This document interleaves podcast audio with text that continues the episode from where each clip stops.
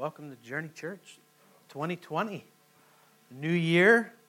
Now, we have been uh, studying in the book of Acts. We took a break for Advent, and, uh, and so we intentionally are looking at it and we're intentionally taking our time with it. Because the book of Acts, what we see is that God's church is his plan A. God's plan A for the gospel moving forward is the church. So if the good news is going to good news about Jesus is going to spread forward, God's plan A for that is the church. And, and Acts lays out a plan as to what needs to be important in the life of the church. It, it lays out uh, a how to for us as we move forward. And so at the beginning of the book of Acts, you see this group of people that are followers of Jesus that were told to just wait and pray and that God would meet them there. And the thing that they're waiting for, by the way, Jesus had promised them and said that, that the thing they were waiting for would be better for them than Jesus staying with them. Think about that. Jesus himself looks at his followers and says, Wait and pray, and the helper will come. And the helper, it would be better for you for me to leave and for you to get the helper. So they don't know what they're waiting for. All they know is that Jesus himself told them that the thing they're waiting for is better than his presence with them. His physical presence is not as good as what the helper will be provided for them. And that just kind of blows my mind. So that's these people are sitting in at the book of Acts as it starts. This group of people, they're just, they're waiting. We've talked about this a lot as people we're usually not that good of wait, at waiting. Days go by, weeks go by, they're waiting for the, the helper to come, and all of a sudden the wind blows stronger than it has before, and flames start floating above their heads, and they're speaking in not just languages, but dialects that they would have been accustomed to from their lineage, and people think they're drunk, and they're saying, No, we're not drunk, it's only nine o'clock in the morning. What kind of people do you think we are? Think it's an Eagles game day, right? Not that people are drunk down in South Philly right now, I'm sure of it. They've been since last night. But so there's this whole group of people that are stirred up and hearing this, and all of a sudden Peter steps in and he preaches the sermon of his life. He says, No, no, no, no, no. You, these people that you hear, they're not, they're not drunk. They're filled with the Holy Spirit. Let me tell you, about Jesus. And before he's done, 3,000 people come to know Jesus. And the church goes from this little gathering of people in an upper room praying and waiting for the promise of God to be fulfilled to 3,000 people. And then all of a sudden, persecution comes in pretty soon thereafter, and the people scatter out of Jerusalem, and the followers of Jesus are all over the ancient world, into Asia, and even to lower parts of Europe, the Middle East, into northern Africa. The gospel has spread. A guy named Paul is part of the reason why it's being uh, why they're being persecuted. He's a very religious man. He doesn't like the threat that the that the religious community has against them by following Jesus because they're saying that having faith in Jesus is the only thing you need to save you. You don't need to be saved by the law. The law cannot save you. And it's a threat to everything that he believes. So he starts on this spree to just kill people, imprison people, beat people within an inch of their life because he, he's going to use fear as a tactic. And on his way to do that, he meets Jesus, and it's a game changer for us. It's a game changer for the church because this man now is passionately in love with Jesus and he starts going and planting churches. He starts having influence. And when he walks into town, he has people's ear because he has notoriety from his name and from his past, and he's using that as leverage for the gospel. He's saying, Listen, that's who I was. This is who I am now. And I'm only this way because of Jesus, because the Spirit of God living inside me, because of Jesus' death, burial, and resurrection. That Jesus came as a baby and lived as a man and was sinless and was the all atoning sacrifice for our sins. And he's telling this story over and over again. And as he does that, more and more thousands of people are coming to know Jesus. So, what we've seen is names come in and places pop up, and we see that Paul's in places in Acts, that later on we have a letter called like the, the first and second Corinthians that are books of the Bible. And then we realize when we read through Acts, oh, wait, he's in Corinth as he's writing that. And then we, we see that he's in Galatia. We see, that, like today, that he's in Ephesus as he's, these are the people that he's met, that he's meeting that he's preaching to, that he's investing in, that he's living life with. And then later on, when he writes a letter back to them, it's a letter to the church in Ephesus, to the Ephesians people. Then he appoints a pastor, and he gives us a letter on that. As he writes letters to this young man named Timothy, and he says, You're the pastor that I want to lead the flock in Ephesus. What we see in 19, where we're going to focus in today, is that this is exactly where Paul's at right now. So there's a lot there. There's a lot between chapter 1 and chapter 19, but just trust me, if you haven't been along with us for the whole ride, one of the things that's so instrumental for us to understand is that there is a blueprint for what God says should be vitally important to the local church. And not only what, but how. And that is why we're taking so much time to ingrain ourselves and root ourselves into the message of the book of Acts. It's not because the book of Acts is the thing that will save us or the thing that we point we point to the whole word of God, the whole scriptures. But when we're talking about the context of a local church, we want to exist as close as possible to what God has laid out a church should operate as. And that's why we want to spend a lot of time figuring this out in the book of Acts. We're taking our time with it. We're doing that on purpose. So today we're in Acts chapter 19. It's on page 641 if you want to turn there in the Bible in front of you. Uh, page 641. Now, the first part of this book, we're not going to, it's not that we're skipping over it. It's that uh, for, for the sake of getting to what I think the greater point in chapter 19 is, we're going to look at the second half. We're going to focus in on chapter uh, 19, verses 21 through 41 today. But just so you're aware, uh, that what we see is that Paul is in Ephesus and that there are, uh, there's this, there's this, this interaction that we see in the second part, like around verse 11 of chapter 19, where there are people that are claiming the name of God and, and claiming for miraculous work. They're claiming the name of God because it had gotten to the point where Paul was so well known and the Spirit of God was working so powerfully in and through him that other people were trying to mimic that and gain notoriety themselves. And uh, there's one moment, an instance, where these guys are going up and they're casting out demons, and the demon actually responds this Paul you speak of, I know. This God you speak of, I know. But you, I don't know you. So even the demons were well aware of the presence of Jesus in people's lives. Even the demons were well aware who Paul was, but these, these guys who were faking it for their own gain, the demons themselves speak up and say, We know God. We know him well. We know Paul. They're both major threats to our organization. But you, we don't know you. Can you just go away? Even the demons are not threatened by this. And that's the first part of what we see is Paul's in Ephesus, and then we see these men, they're called the sons of Sceva, and, uh, and that's where we pick up in verse 21. Verse 21, we're going to read this together. Uh, you want to follow along with me.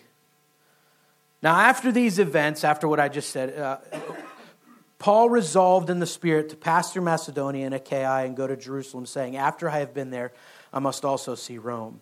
And having sent to Macedonia two of his helpers, Timothy and Erastus, he himself stayed in Asia for a while. And about that time, there arose no little disturbance concerning the way. For a man named Demetrius, a silversmith, who made silver shrines of Artemis, brought no little business to the craftsmen. These he gathered together with the workmen in similar trades and said, Men, you know that from this business we have our wealth.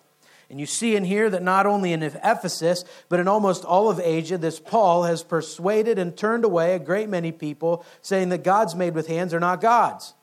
And there's danger not only that this trade of ours may come into disrepute, but also that the temple of the great goddess Artemis may be counted as nothing, and that she may even be deposed from her magnificence she whom all Asia and the world worship. When they heard this, they were enraged and were crying out, Great is Artemis of the Ephesians! So the city was filled with confusion, and they rushed together into the theater, dragging with them Gaius and Aristarchus, Macedonians who were Paul's companions in travel. But when Paul wished to go in among the crowd, the disciples would not let him. And even some of the Asiarchs, who were friends of his, sent to him and were urging him not to venture into the theater. Now, some cried out one thing, some another, for the assembly was in confusion, and most of them did not know why they had come together. Some of the crowd prompted Alexander, whom the Jews had put forward, and Alexander, motioning with his hand, wanted to make a defense to the crowd. But when they recognized that he was a Jew, for about two hours they all cried out with one voice, Great is Artemis of the Ephesians! And when the town clerk had quieted the crowd, he said, Men of Ephesus, who is there who does not know that the city of Ephesians of the Ephesians is temple keeper of the great Artemis and of the sacred stone that fell from the sky? Seeing then that these things cannot be denied, you ought to be quiet and do nothing rash. For you have brought these men here who are neither sacrilegious nor blasphemers of our goddess. If therefore Demetrius and the craftsmen with him have a complaint against anyone, the courts are open and there are proconsuls. Let them bring charges against one another. But if you seek anything further, it shall be settled in the regular assembly. For we really are in danger of being charged with rioting today, since there is no cause that we can give to justify this commotion. And when they had said these things, he dismissed the assembly. Fascinating passage, and we're going to break that down. But the big idea that we want to drill into today is this to worship is human. We as human beings, we were created to worship. And that means that worship is inevitable. Everybody, whether they're religious or whether they're irreligious, they'll worship something. Every human will. It's not even a possibility as a human to worship nothing. When uh, Carl Linnaeus classified human beings, he classified us as Homo sapiens. That was in 1758, right in the middle of the Enlightenment, by the way. Homo means human, and sapiens means capable of discerning or reasoning. So we are classified in our genus and species as reasoning humans. And it kind of makes sense that we would be classified like that in the middle of the Enlightenment because human reason and logic were the things that were being glorified. The Enlightenment was this era that was ushered in by philosophers like Descartes, and he, he was famous for saying, I think, therefore I am. So, to Carl Linnaeus, the most foundational, basic thing about a human being is our ability to rationalize things, our ability to reason and think. To him, the most basic thing about us was our intellect. But in, in recent years, there's uh, some people that have put out writings like James K.A. Smith and others. There's scholars that are they're quietly suggesting that maybe we haven't been classified correctly. They're suggesting that the ability to reason might not be the thing that is most basic to who we are as people that maybe our classification should instead be Homo liturgicus. And that, that is liturgy or worship. We are humans who worship. So that, that what is the most basic to who we are is not our ability to think but it's our desires. It's what we love. It's what we long for. It's what we shoot for. It's what our goals are wrapped around. We are fundamentally desiring creatures more than rational ones. We aren't, we aren't primarily defined by what we think, we're instead primarily defined by what we love. That's what a new movement is saying. Now, I doubt that our genus and our species are ever going to be renamed anytime soon. But the Bible in general, and what we're looking at today in Acts 19, would affirm the idea that we are more liturgicus than sapien. So we're more worshiping humans than reasoning humans. To worship is human, and since we are created with this, with this need, to worship something, we can't just eliminate God without creating a God substitute.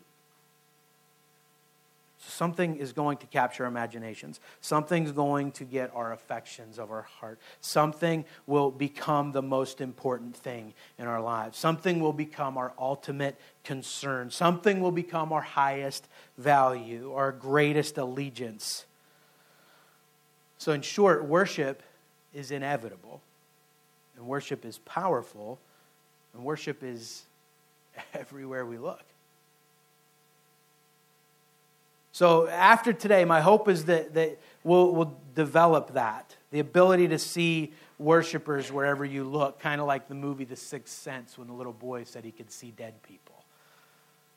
That your sixth sense becomes that you can see worshipers wherever you look. Even when you look in the mirror, just don't go around with that creepy voice and say, I see worshiping. People. So if you're taking notes today, I just want to show you the outline. It's a quick snapshot what we're going to look at this morning.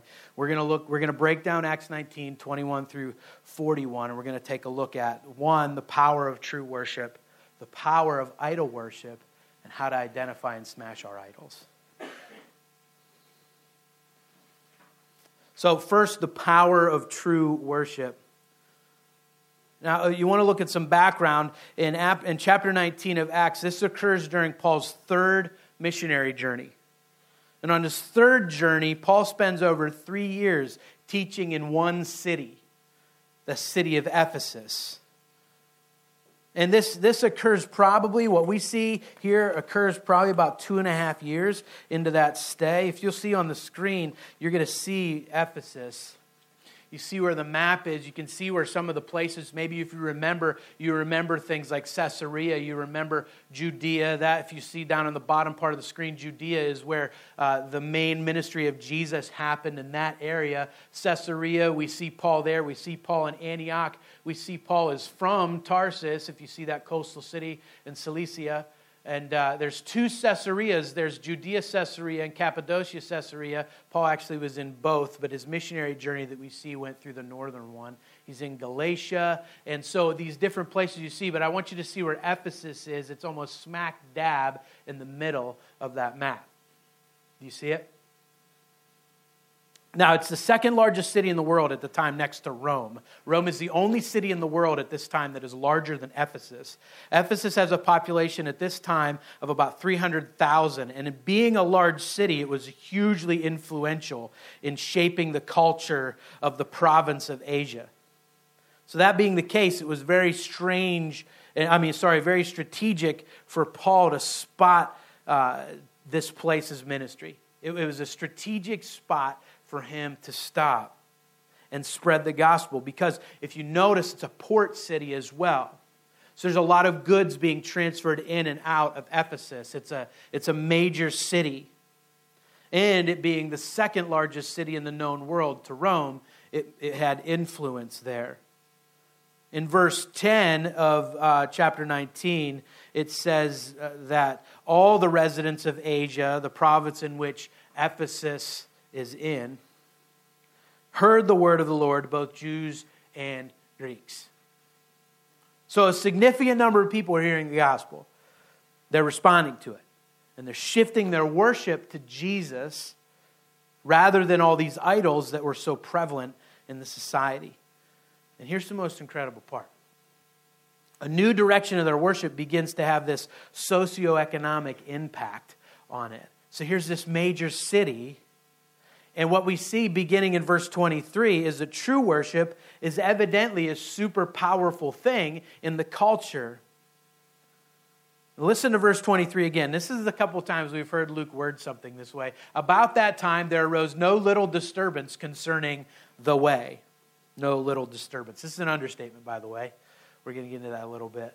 But, but, but Luke has said this as he's writing the Acts of the Apostles Several times he's used this language that it's interpreted to this. There was no little disturbance. It makes it sound like it was just this minor thing. But anytime you see Luke say that, you should just assume it was a mess.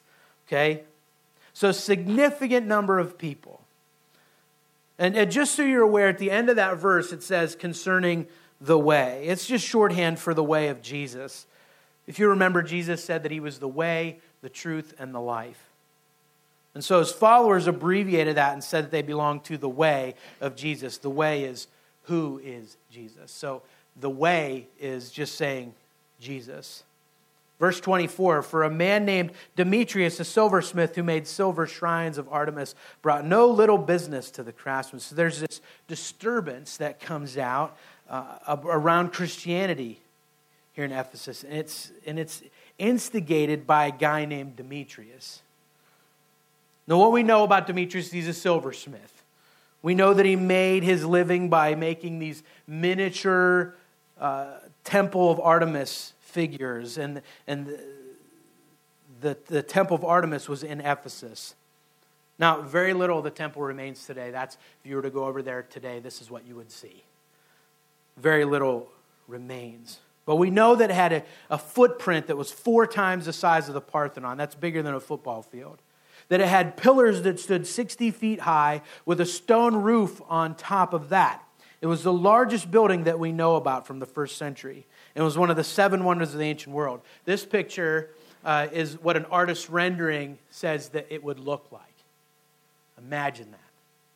That's the center of worship in Ephesus.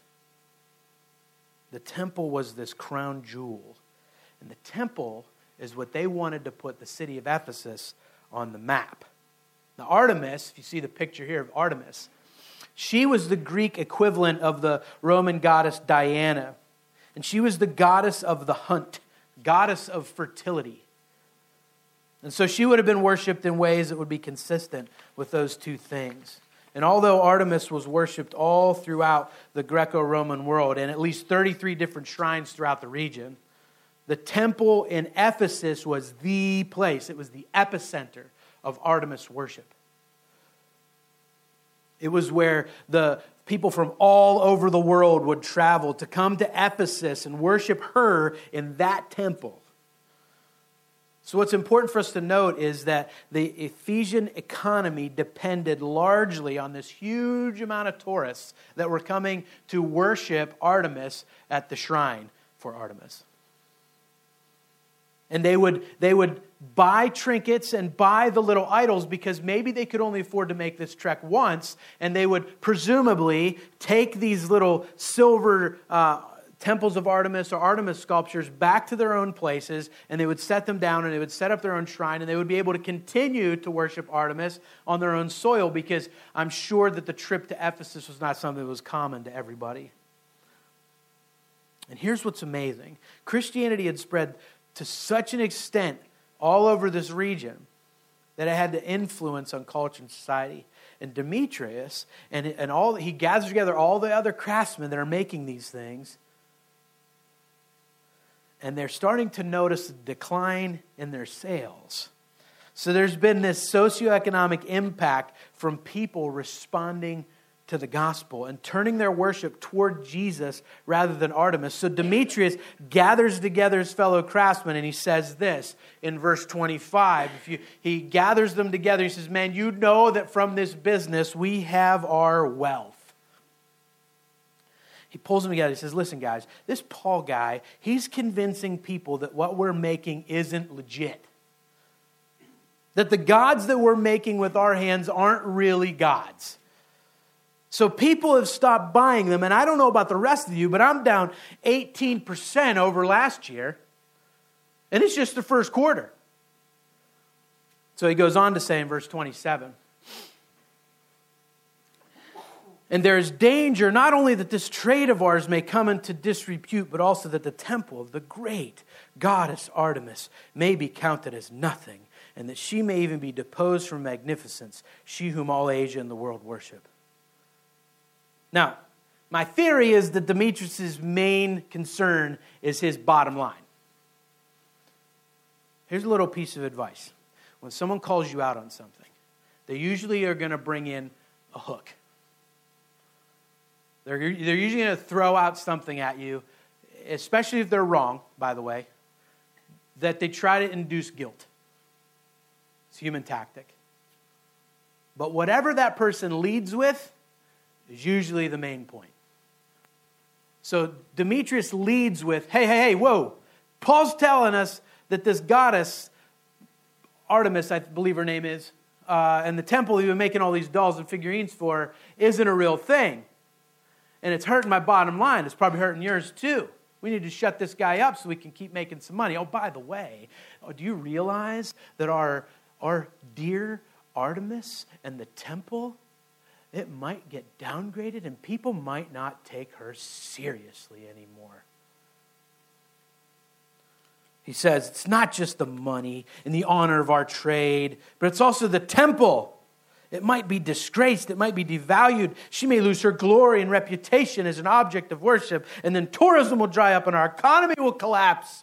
And everything will shut down. And the world as we know it will come to an end. And it's my professional opinion that now is the time to panic. We have to stop Paul. We have to stop these Christians before the worst thing possible happens.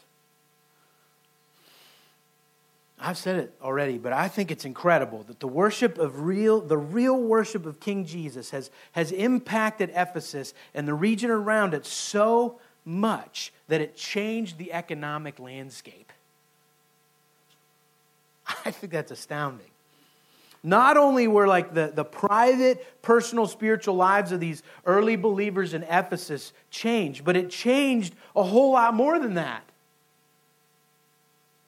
we see here clear as day that the gospel changed their patterns of what they were spending their money on.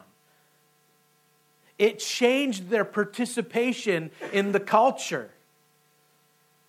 Now, here's what I think we can learn from this worship isn't just what we do on Sunday morning.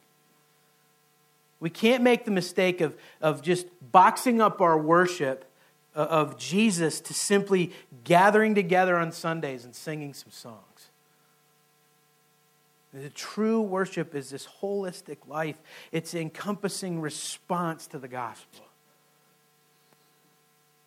So when we in, internalize the reality that Jesus has died in our place, on our behalf, instead of us, it changes everything, and our entire lives become one big thank you to what we've been freely given by grace through faith in Jesus. So Paul put it this way in his letter to the Romans. He says, Therefore, I urge you, brothers and sisters, in view of God's mercy, to offer your bodies as living sacrifices, holy and pleasing to God. This is your true and proper worship. Dietrich Bonhoeffer said this He did not go to the cross to ornament and embellish our life. If we wish to have him, then he demands the right to say something decisive about our entire life. We do not understand him if we arrange for him only a small compartment in our spiritual life. Isaac Watt wrote it this way in a hymn Were the whole realm of nature mine, that were a present far too small. Love so amazing, so divine, demands my soul, my life, my all. So, what we see in Ephesus, the gospel had filtered down and it shaped every dimension of their public and their private lives. The Ephesian Christians would have seen the, how, how absurd, the absurdity that we often hear in modern culture. They, they, would, have, they would have seen it they would have heard uh, the response of our modern culture saying something like, you know, your Christianity, your spiritual life, your faith, that's really good for you and your private life. I'm glad that's working for you. And you feel like you have some answers. When it comes to the real world, to the public world, to the world we all live in, don't bring that here. It doesn't have a place here. Ephesians would have said, What? Are you crazy? That's not how worship works.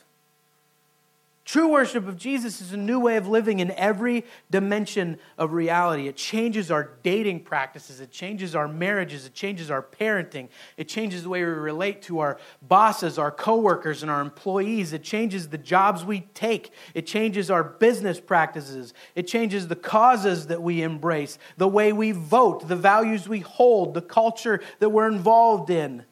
It changes our perspective on injustice. It changes the way we view and spend our money, the way we give, the way we love, the way we play, the way we live. True worship can't be confined to singing songs on a Sunday. It has to change our entire life. There's not an aspect of our life that is not touched and shaped by authentic worship of Jesus. A privatized faith that makes no difference in how you live the other six days of the week might be able to be labeled cultural Christianity, but it cannot be labeled true worship of Jesus. What we see here in Acts 19 is that the worship of the Ephesian believers was actually having an economic impact on the craftsmen who made the idols. It's incredible. The question then for us that we have to wrestle with is will anybody notice a significant change in the suburbs north of Philly because of our worship? Will anybody notice a significant change in the suburbs north of Philly because of our worship? Will they see a significant change in how money is spent and how time is used? Will they see a significant change in what is held as important and valuable? Because 300,000 people lived in Ephesus and it started to change the market because of people living like Jesus. It started to hurt business owners that profited off of sin's bottom line. There is power in worship, but we have to admit that there's power in idol worship as well.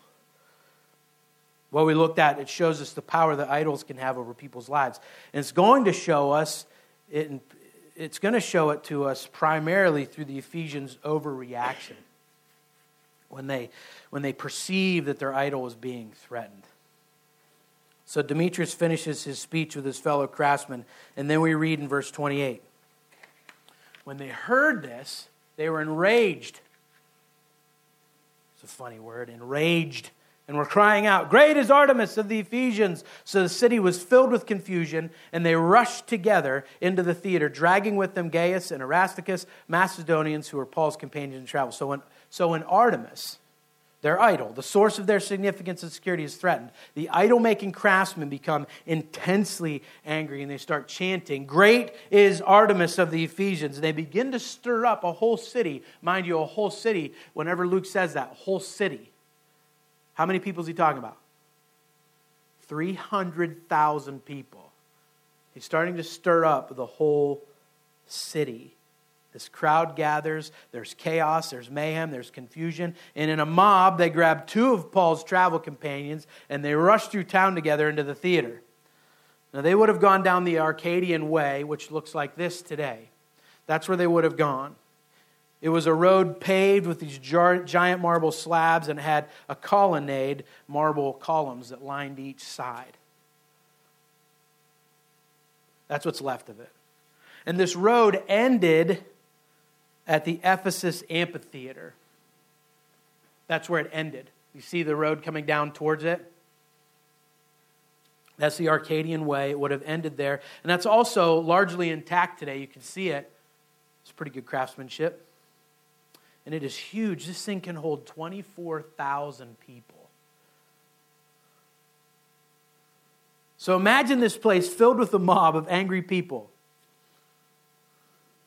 The last place you would want to be is to have 24,000 people packed in there or more with their ire and their anger pointed at you. But let's look what Paul's response is to this mob. Verse 30 But when Paul wished to go in among the crowd, the disciples wouldn't let him go.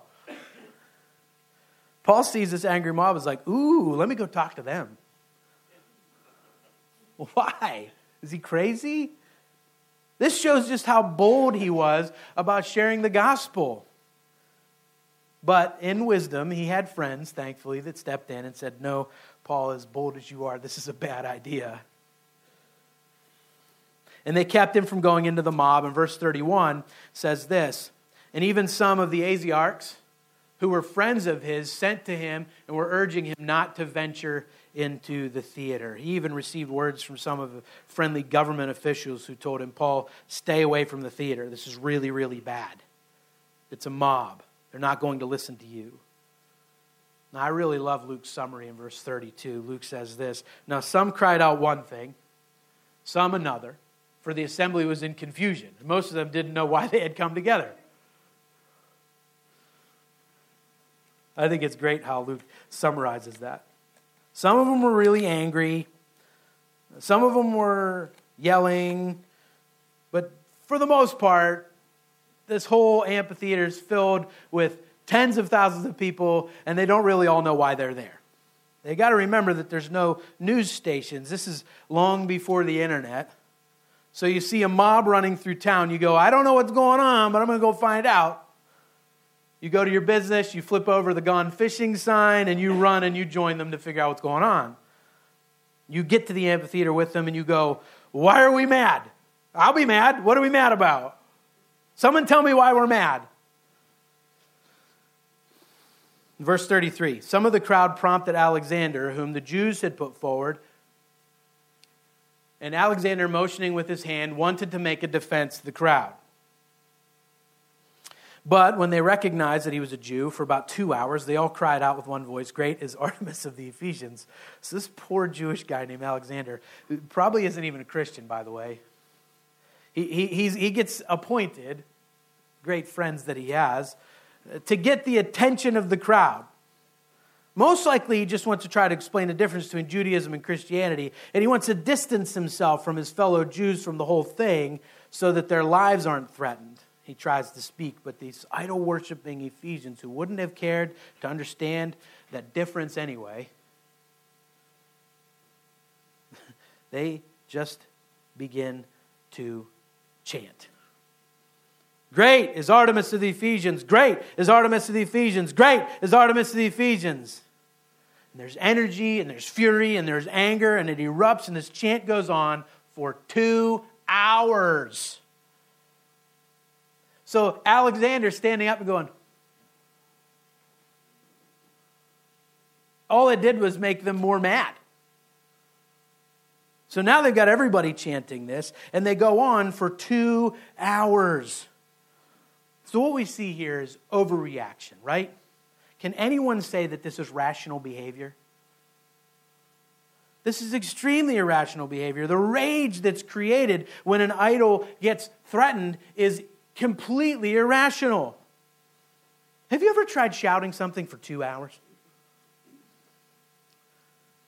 I mean, I've gone to concerts where I've sang along with most of the songs, but I haven't even done that for two hours, and my voice is shot you imagine being with tens of thousands of other people, and for two hours straight, all you do is yell at the top of your lungs, Great is Artemis of the Ephesians.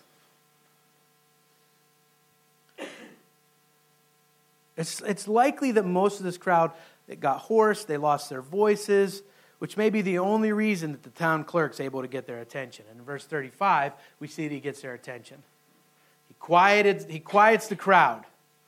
After two hours, their voices are pretty much shot.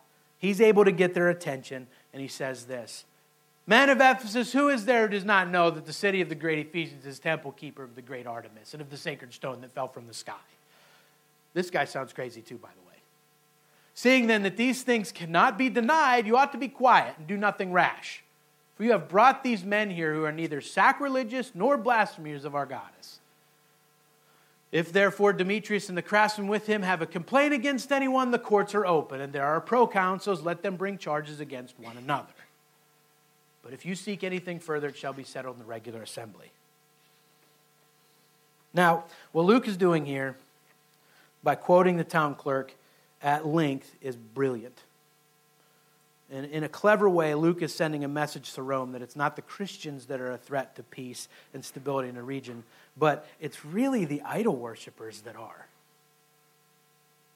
Luke is writing this down and recording this. He wants people to know that the ones who are irrational and crazy and causing the big rebellion in town, it wasn't the Christians. We're the ones getting blamed for it, but it wasn't us.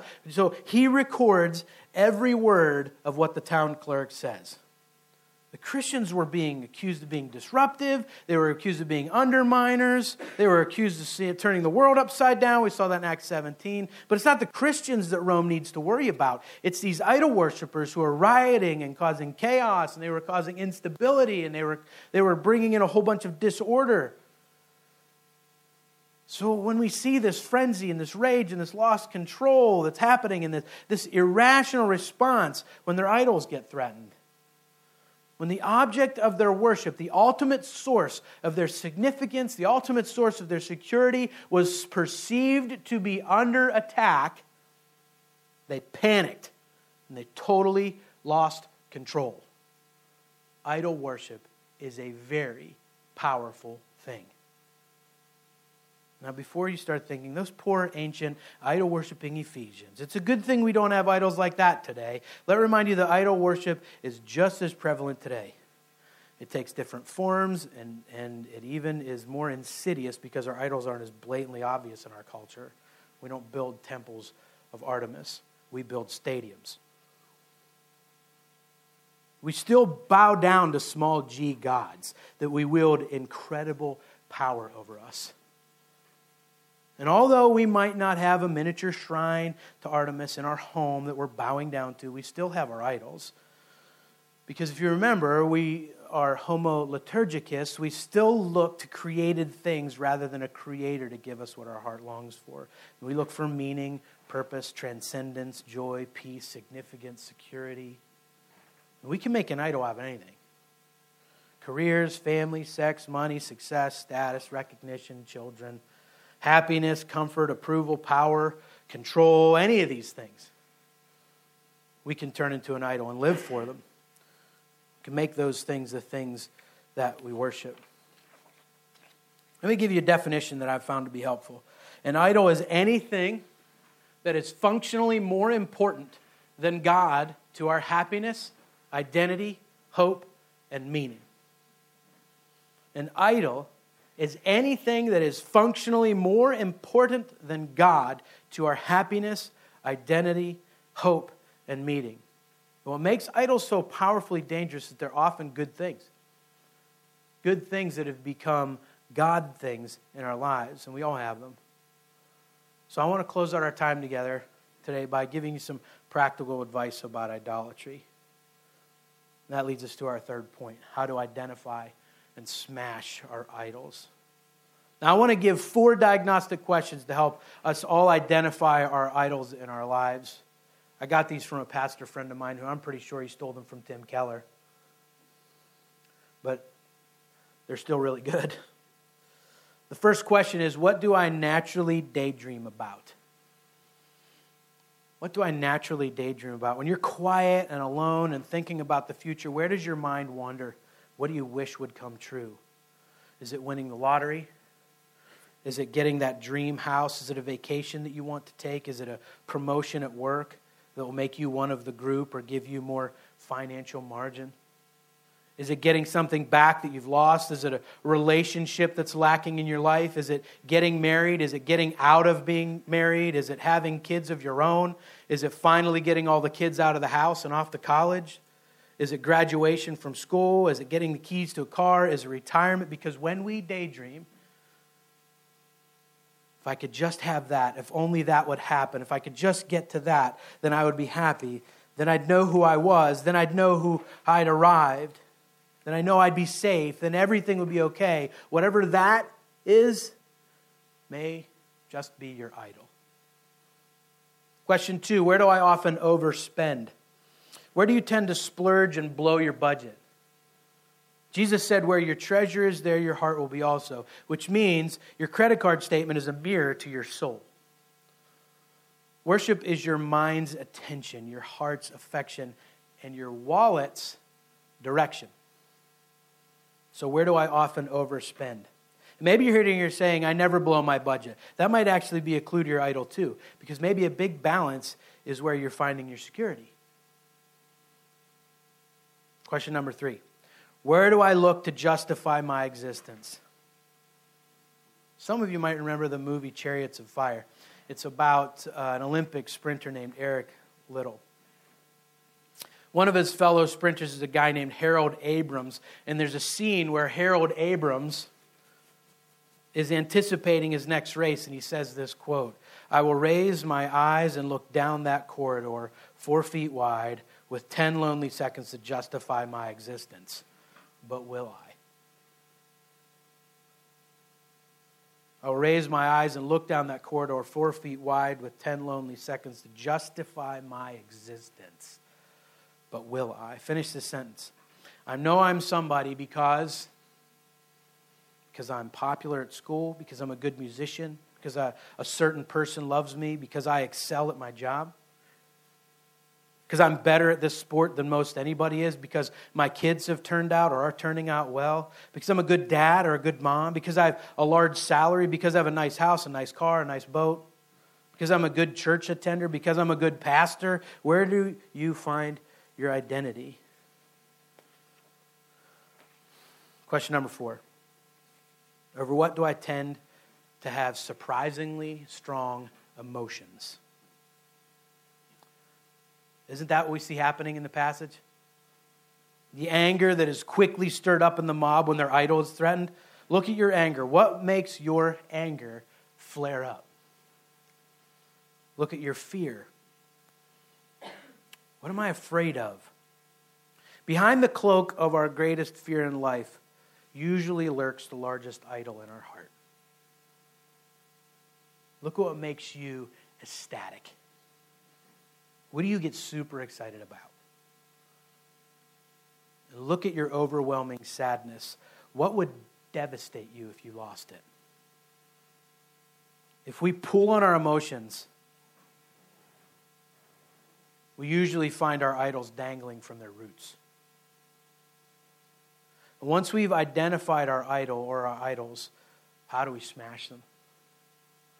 Here's what won't work behavior modification. Because really, at the root of our behavior modification is just idol worship issues. If you're someone who overeats, your problem isn't food and gluttony, your problem is worship and idolatry. You worship food. When you're sad, you go to food for comfort. When you're happy, you go to food to rejoice. When you've done something good, you reward yourself with food. It's all worship act. So you don't have a food problem. You don't have a refrigerator problem. You have a worship problem. I wrote that very convicted, by the way. If you commit sexual sin, your problem isn't really sexual. Your problem is that you're worshiping the wrong God. You're worshiping sex or pleasure or convenience, and as a result of worshiping the wrong God, you commit the worship act of sexual immorality or adultery. If you lose your temper, you get violent or you're mean spirited. You don't have an anger issue, you have a worship problem. You probably worship yourself. You've been out of shape when someone else doesn't have the same object of worship, i.e., you. We could counsel you. We could say, we want to modify your behavior, so we're going to give you principles of anger management, which might be helpful. But then all we might do for you is change your idol. So, oh, good, you don't worship anger anymore. Now your worship is control. And because you now worship control, you don't lose your anger. Oh, this is so good. We've exchanged idols, but at least now we, we found an idol that the rest of us can live with. You see, if you uproot an idol without replacing it with the worship of Jesus, another one is just going to take its place. This is where John Calvin says rightly that the human heart is an idol factory. The answer is not behavior modification, it's worship alteration. So once we've identified our idols, we've got to take them to Mount Calvary instead of Mount Sinai. If you're part of the Bible study, ladies, this might resonate with you because this is something that Acts really points us, Exodus points us to. Let me explain what I mean by that. Mount Sinai is where the law was given. The list of do's and don'ts. When we take our idols there, all we'll try to do is behavior modification. God's law says I shouldn't do this, so now I'm going to try really, really hard not to do it. We look at our desires and we go, no, no, no, no, no, not going to do it. And we might be able to white knuckle it for a little while and feel some sense of pride and superiority over those that don't have as much willpower as us. But we'll eventually fail. And we'll end up sitting in a puddle of our own guilt. Shame and self pity will come in. We'll start the process all over again. It's exhausting. And it doesn't work to change our hearts. The whole purpose of Mount Sinai was to show us that we can't actually do it on our own. and to point us to Mount Calvary.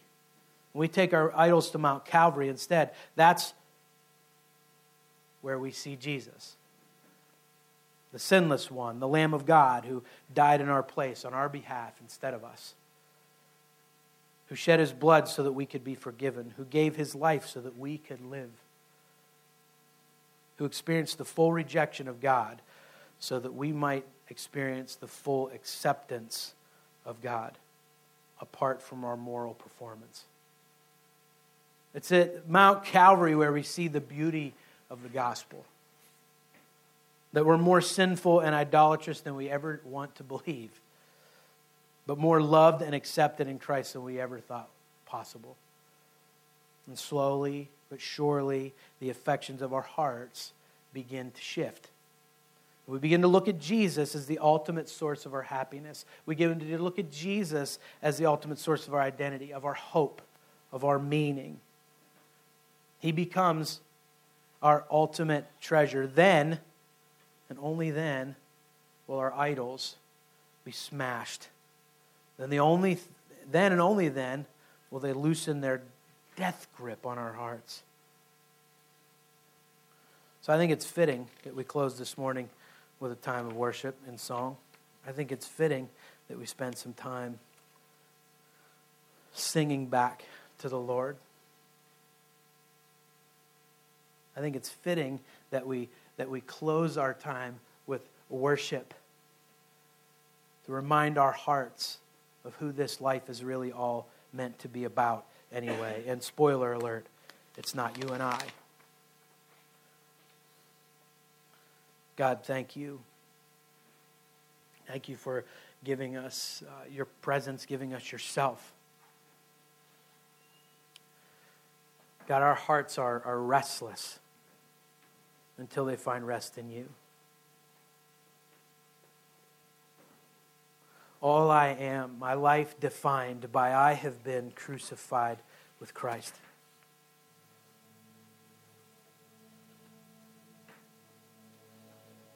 God, we are worshipers. That's, that's who we are by nature. May the, the thing that we worship not be something that, that it can be formed by the hands of man, but something that has been graciously gifted to us by a loving God who gave us his presence, who gave us his son, who gave us a rescue, gave us a way out through the death, burial, and resurrection of Jesus. We don't have to be worshipers of anything that won't give us true security here on earth. Lord, as we find our security in you, may you flush out more and more of the idols in our hearts. Allow us to feel and experience that grace and find our identity, our life defined in you.